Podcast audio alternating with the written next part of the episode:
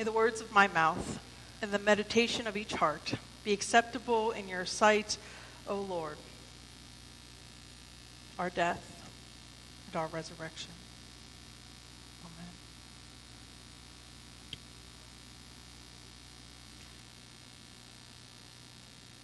This story is a great gospel text because it does such a wonderful job of showing a Jesus who is totally human and completely in the moment and who is totally holy and totally beyond comprehension.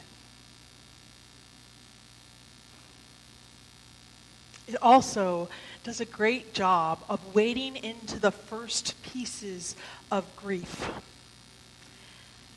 Often, when we talk about grief, they talk about the, the five steps of grief, but there's not really steps. It's kind of an enigma changing back and forth. But the first piece is generally this piece of bargaining, right? This piece that, you know, God, I'll go to church every Sunday if you just make grandma better. God, I'll give everything I have if you can just heal my wife. I'll do whatever. Sometimes we even bargain with the person, right?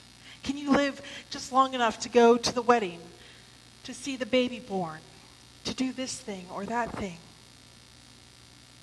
We try and come up with these answers, these mile markers, these, these solutions that maybe we could please God enough. Maybe we could we could change death's mind for just a moment, that we wouldn't have to endure that pain.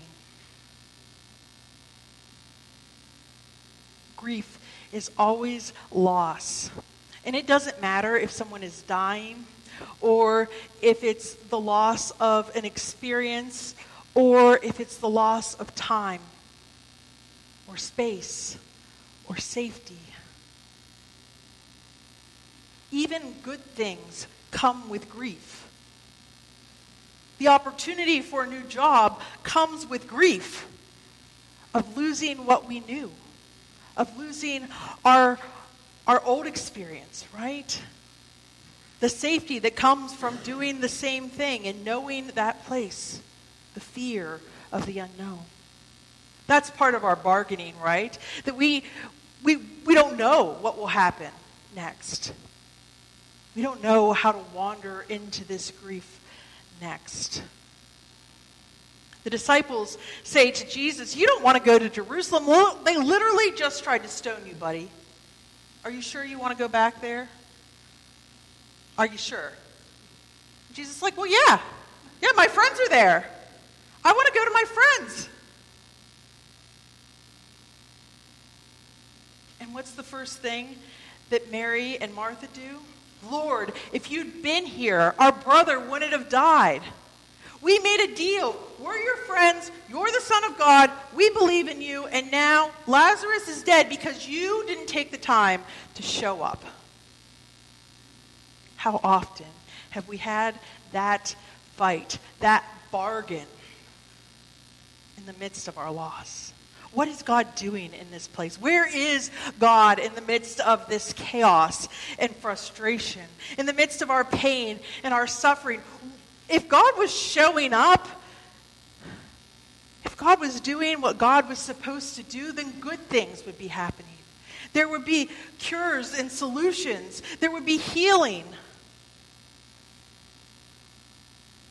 God, if you show up, you can make them better. I know you can. And it would be one thing if just Mary did it, right? Or it would be another thing if just Martha did it, but they both do it.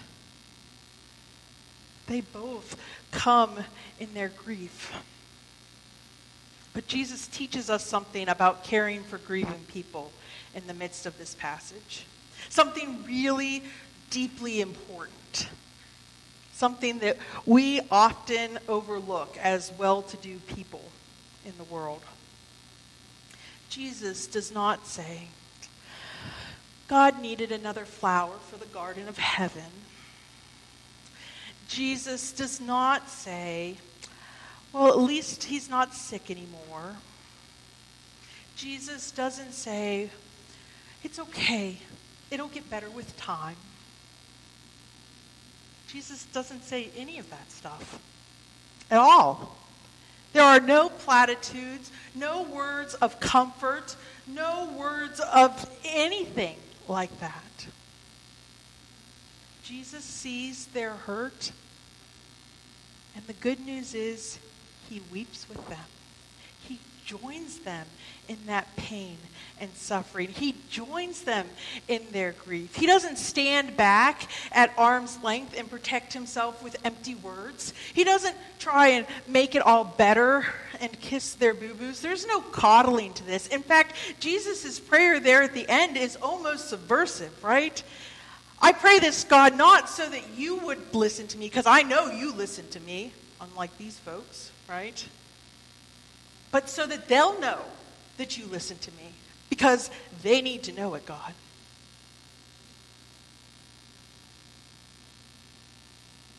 Jesus doesn't come with the tender, coddling sweetness of a southern belle at a funeral. He comes with a broken heart. He comes with a prayer that says, Will you have a little faith, y'all? Will you strengthen yourself in knowing that I would not do this to you? I would not leave you here in the lurch. And that if I thought that Lazarus needed me here two days ago, I'd have showed up. Because what Jesus does time and time again in these gospel stories, the Jewish people, the ones who want to throw the rocks at him, point out so well couldn't this Jesus who healed the blind man also have saved this man? Jesus always shows up. Jesus always shows up in the midst of our grief. But he doesn't take away the grief. He doesn't say, well, that happened, but here, have it again. We'll give it back to you. Jesus doesn't come into the bargains and start a long negotiation. Right? Jesus doesn't say, well, okay, I'll make grandma better for three days if you'll go to church two times. And she can live for a month if you go to church for the next six weeks. And if you go the rest of your life, maybe we'll give you another year. She doesn't, God, Jesus doesn't do any of that. Jesus stands with those people in the midst of their grief. Jesus walks with them up the road to the tomb. Jesus stands at the tomb and prays with them in the moment, with them. And so, in our grief, when we are hurt, when we are suffering, when we have lost so much and so many, it might feel like God's not doing anything. It might feel like God just left us to hang out there. And if Jesus would show up already, we wouldn't have to go through COVID and war and death of our family and loved ones and all the other really cruddy things that we can't explain why happen in our world. But they still happen we're still frustrated. We still try and convince Jesus to, to show up already. Save our brothers. Save our sisters. Save those who are hurting, those who have lost so much. Save those who are suffering. Certainly, if Jesus can make the blind to see and the deaf to hear, the lame to walk, and can bring again Jesus, Lazarus from the dead, Jesus could show up and put this all back together. I am sure that someday Jesus will. But in the meantime, what I know is that Jesus walks beside us. What I know is that every grieving mother in the Ukraine who has lost a child through that war has God's presence sitting right next to her. I know that every nurse that has had to work too hard, every doctor who has labored day in and day out, every overstressed school teacher who's about to throw in the towel has made it through these last two years, through all of the loss and brokenness of the systems because Christ is with them. Because Jesus loves them. And in those days when we cried because it was just too much, in those days when we tried to come up with whatever bargain it would take in order to get the world back together, Jesus stood with us and listened to us and cared for us. What I know is as we wander this life with its crooked little paths and all the turns that seem like blind, misleading spots, Jesus is with us. On Ash Wednesday, we talked about entering the gate, right? Taking that first step, about those moments when you remember that you are human, that you are mortal, that you are dust. We talked about how labyrinths don't have wrong turns, only surprises, and that it leads always to the same place. Grief does the same thing. We're starting on this path, we're walking it slowly. We might be trying to convince ourselves that we can do this. That whatever turn brings us, we will always know the right answer. That this is twisted and complicated and convoluted. That sometimes we'll know Jesus is right here. He'll stand on the road, embrace us, and hug us. In the midst of our grief, when it is too much, He will weep with us. And that we know Christ journeys alongside us. That somehow this path is pulling us more towards the center, more towards the acceptance of God's presence and healing in our lives. Sometimes it will feel as if we are further away as if maybe Jesus has ran up that path ahead of us and we can't catch on.